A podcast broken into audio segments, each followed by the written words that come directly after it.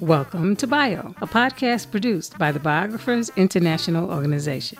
Bio is devoted to promoting the work of biographers and advocating for biography as a genre with the support of biographers and biography lovers worldwide.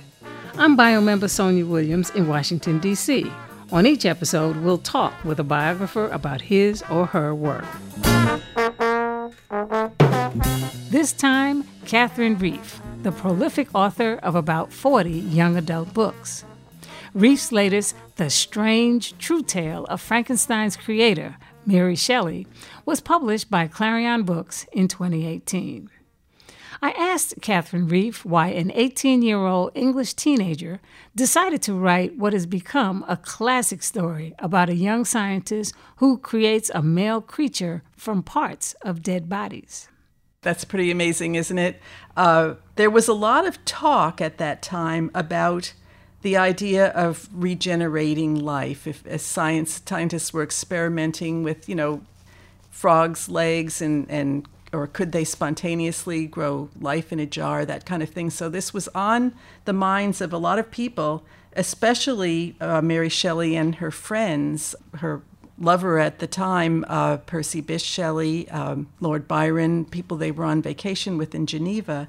And uh, it was the summer of 1816. And 1816 is known as the year without a summer because a very large volcanic eruption in Indonesia sent so much debris into the atmosphere that the temperature was lowered over the northern hemisphere by a couple of degrees, which made it very wet and cold. So Mary and her friends spent a good deal of time indoors, and one way they amused themselves was reading ghost stories aloud. You know, they talked about these other subjects I was mentioning, but they read ghost stories. And Lord Byron one evening issued a challenge why don't we all write ghost stories of our own? So the friends all got to work, and Mary was having a great deal of trouble coming up with an idea for her story until one night when she was in that state between sleep and, and wakefulness, this vision just came to her of this scientist putting together this creature from parts of dead bodies and bringing it to life. And she just you know felt that what frightens and terrorizes me will will have the same effect on everyone. And, and there she had her story. Wow. Back it up a little bit and then i'll go back to frankenstein. Um, who was mary shelley and where was she from? So okay. how did she come into writing she was the daughter of two writers. Her father was William Godwin, uh, who had written uh, mostly on political subjects. He was uh, kind of known as someone who was an anarchist against religion, against marriage, although he married twice himself. And her mother was his first wife, Mary Wollstonecraft, who was a writer and an early feminist who died 11 days, I think, after young Mary was born. So she really had no knowledge of her mother. But she grew up in a home, a very literary home. Her father had uh, friends such as Charles Lamb and and Coleridge and, and people like that who would come to the house and for conversation and readings and so on. Uh, one person who came across her father's writings and was inspired by them was a young poet named Percy Bysshe Shelley, who was married uh, and began corresponding with William Godwin, came to the home to visit, and there he met and fell in love with Godwin's 16 year old daughter, Mary. And she fell in love with him, and off they eloped to France. And so she was then in the company of Shelley and, and Byron and other writer friends. You said he was married. Yes, he was married. He had well, he was he was a very impulsive person. He had eloped with the friend of his sisters. These were girls in school, and he took her out of school and eloped with her. Her name was Harriet, and uh, so he was married with her. And in fact, he had two children with her. And but then you know he met Mary. He was bored with his wife, and he Did didn't have a problem, you know, taking off with someone else. Did they get a divorce? No, it was it was almost impossible to get a divorce in those days uh, because the way the, the legislation was. No, uh, he just they, he was living with Mary, kind of Uh, they felt they were following the example of Mary Wollstonecraft with the, you know, being free, uh, traveling for an, education and enlightenment. But what happened was uh, Harriet, she became pregnant. Uh, they, the story was that she had become involved with a, a soldier and was living near where he was stationed in England, uh, and became pregnant and drowned herself. Mm. That's so pretty tragic. Yes, yes. Oh, there's the story is full of tragedy. It is. Yeah, it really is. It's like the good and then the bad is immediately following. it's just amazing in her yeah, story. Yeah. Um, so let me get back to then uh, Mary as she's um, becoming a teenager. How did she get into writing? So many people who write start when they're young, and she was that way too. She went to Scotland for a while as a young teenager. I guess she was unwell and she was having a problem with eczema. And there was a belief, you know, if you went to the seashore, you might improve your health, things like that. And they sent her to Scotland and, you know, kind of in a rugged outdoor climate to stay with some people her father knew. And while she was there, she would like to sit outside and, and work at her writing. She really was a good writer. Oh yeah, yeah, she really yeah. Was. She de- developed uh, her writing skills uh, immensely.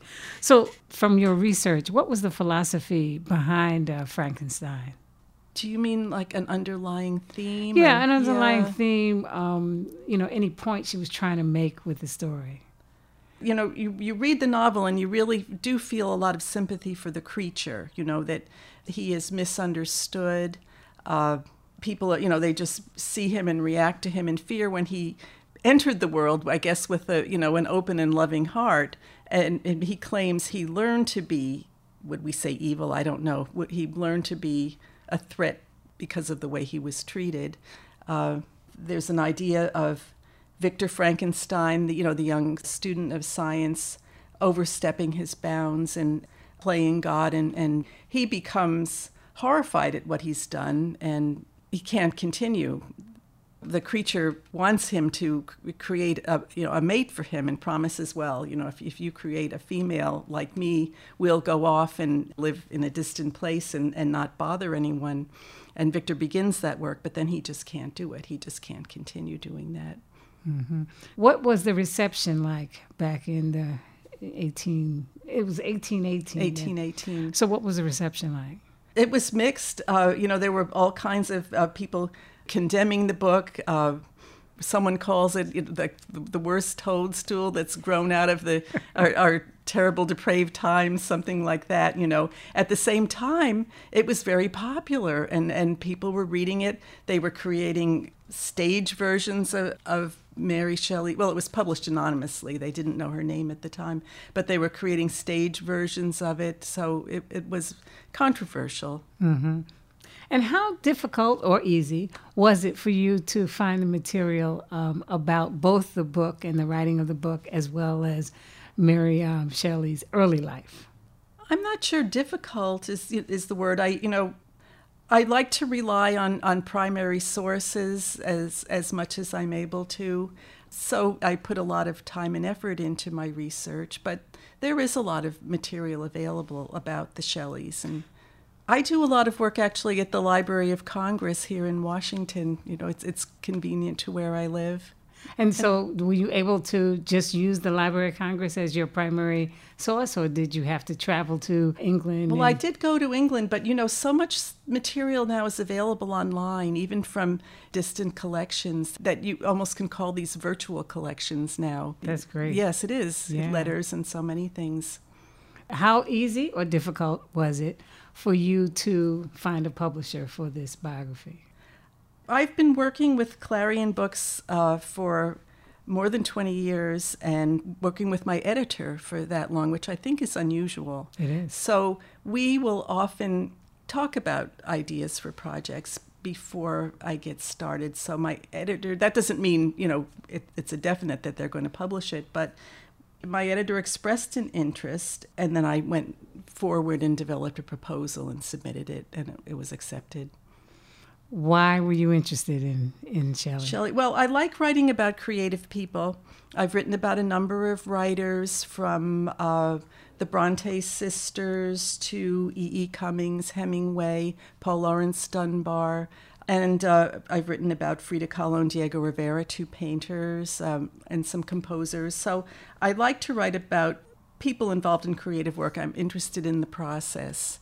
And Mary Shelley just appealed to me in that way. I was curious to know more about her, I guess. Mm-hmm. The um, illustrations in this book are just gorgeous, and the layout and design of the book is is really phenomenal. How did that come about, and how how were you able to get so many illustrations, drawings, and a few photographs into this book? Well, it's, the book is for a young adult audience, and you know our young people really are so visually literate these days, and it the book really has to be lavishly illustrated. I think. Uh, I do the photo research and, and I acquire the images, and which is something I, I enjoy doing very much. And it's just a matter of searching and, and tracking them down. And again, so many things are available online that I can see what's there in archives and, and available for my use. And almost every other page has a photograph or a drawing. How are you able to um, pay for that? Well, I do have a budget. You know, uh, a number of, of places now make their images available free of charge because I guess it's easier for them than going through the work of, of charging people and, and whatever you know paperwork and so on. Uh, the, many in- images from the Library of Congress, for example, are, are available at no charge. The New York Public Library now, things that they have in the public domain. So that is growing, and you you know you kind of learn if you can find something in a maybe an academic archive. You'll get it at a better cost than, say, a stock agency. So the stock agencies would be your last resort. And because we're talking about the early to mid 19th uh, century, were most of these illustrations or drawings in the public domain? Yes, really. Actually, there were some things we would have liked to include in here, but they were it was just too costly. Image, some film images, for example. So now, um, since you are writing for a young adult audience, do you have a certain word limit that you have to meet in terms of your uh, manuscript? generally, when I'm working on a book like this one, when I get started, I'll say to myself that I'm going to have 10 chapters of 3,000 words each. And the book won't necessarily end up that way, but you know, it helps me organize my material, imagine how the book is going to flow. But then the book makes its demands as, as I go along, and, and I can have maybe fewer or more chapters, longer or shorter. It's it's going to depend, but that's just a general guide. Okay, so that that's a, that brings up a good point because for other writers uh, who may be at the beginning of the process and you know they've written their book proposal, it's gotten uh, accepted. How close, in say, in your experience, since you've written so many books, um, is the the proposal to the final product? Well, biography, you know, you know how it's going to end. so it's it might be closer than some other kinds of books, perhaps. But we, you know, you get ideas as you go along because the book, the proposal is not going to be the complete book, and your research really continues. At least mine continues all the way through the writing process. So things might evolve as it goes along, but probably fairly close. So for for this book about Mary Shelley, how many chapters did you anticipate, and then how many did you actually end up with? We did start with the idea of ten, and we actually have eleven chapters with a prologue and an epilogue. Pretty close. Yes. Yeah. And what made you get into writing for this particular demographic? I didn't actually plan to do it. I was working as a, a writer in the health field, uh, developing uh, materials for corporate wellness programs, and it was fine. It wasn't really what I wanted to do as a writer, but I really hadn't found myself as a writer. Um, then one day in, in the late 80s, my husband and I went to the Vietnam Veterans Memorial with our son and his friend who were about 10 years old at the time. And I just felt that the boys didn't have a good sense of what this was and, and what they were seeing. And I had the idea to write a book about the memorial. So I put together a proposal and submitted it to a small educational publisher in Minneapolis, which doesn't exist anymore, and heard back from the editor who liked it. But he said there, a competitor was coming out with a very similar book and didn't think the market could support two. But they were looking for someone to write a book about Washington, D.C., and would I like to submit my proposal for that book? And I did, and it was accepted. And I really enjoyed doing it, and I felt very comfortable writing for a young audience. And I've been doing it ever since. Well, we're happy. No, thanks. that is good. um, you really dig deep into uh, Mary Shelley's life, um, her love life, her marriage, and the losses that she yes, had to yes. deal with. I say in, in the in the prologue to the book, you know, if if you oh, were to read a novel and come across all this, you would say this book is, you know, ridiculous. I no one who's going to believe that. But you know, these things happened. It, it was real life, and nonfiction can accommodate it. What kind of uh, primary source materials exactly did you use? Yeah, I would say letters. Yes. And who kept that? Because obviously somebody uh, from her family must have been conscientious enough to say we need these are important and these papers need to be preserved. Well, people did save letters, and you know, uh, her son, her surviving son, uh, Percy Florence Shelley, and his wife, almost made it their vocation to keep the memory of his parents alive and and preserve papers and so on. In fact, they almost essentially built a shrine to them, you know, in in their home and so, so we, we can to, thank them for a lot, I guess. Right, right. And then what would you recommend to any writers who are thinking about writing for young adults? Really look at the market, look what look at what's been written about someone. Uh, you can do that at the Library of Congress uh, online catalog. Will will show you, you know, what's been published, what is maybe going to be coming out soon. If it helps if there's a curriculum tie-in. You know, if teens often read Frankenstein in their English classes, so there would be a reason there to read about Mary Shelley. Plus, you know, just curiosity about the story. And you know, is it a good story? Was this person socially engaged? You know, some writers spend their life sitting at a desk and working. That's you know not going to make a very interesting biography for young readers, but someone like Mary Shelley, who's in, involved, or Hemingway, who traveled the world and was involved in so many adventures, would be a good subject.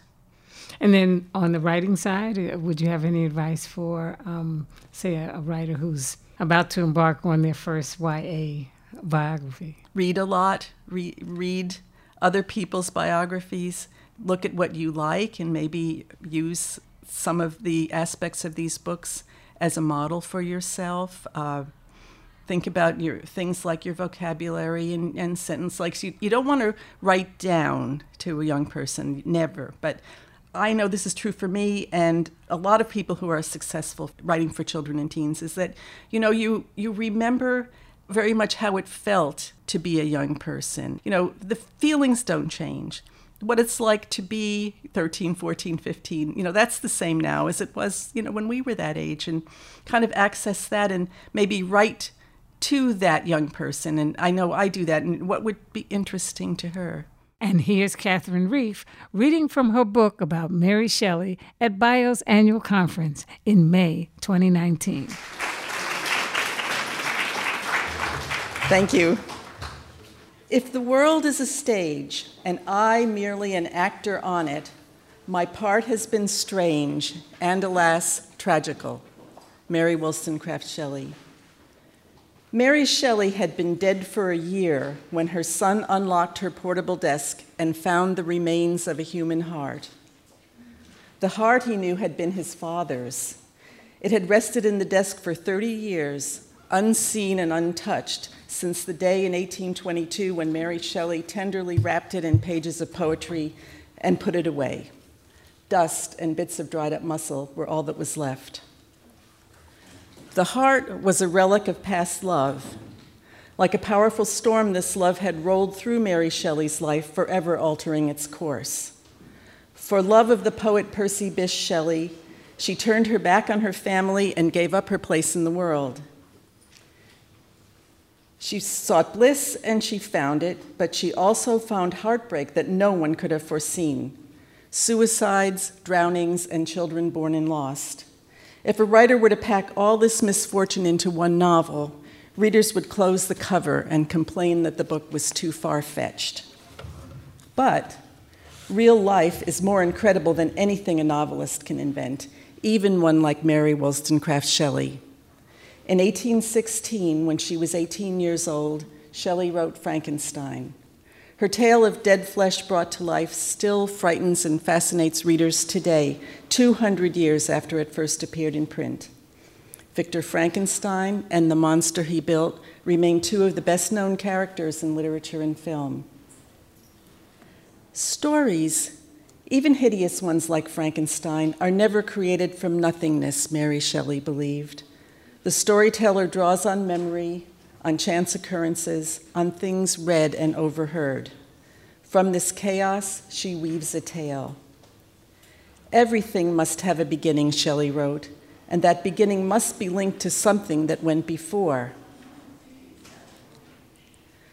I did not make myself the heroine of my tales, she stated about her writing.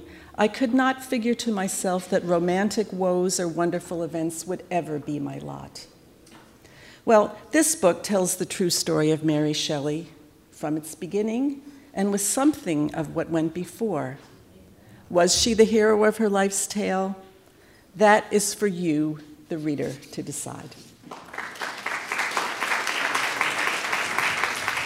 That was young adult author Catherine Reef reading from her book, The Strange True Tale of Frankenstein's Creator, Mary Shelley, published by Clarion Books in 2018. Reef's book reading and interview were recorded during BIO's May 2019 conference held in the Leon Levy Center for Biography in the City University of New York's Graduate Center in Midtown Manhattan. You can read more about BIO on our website, biographersinternational.org.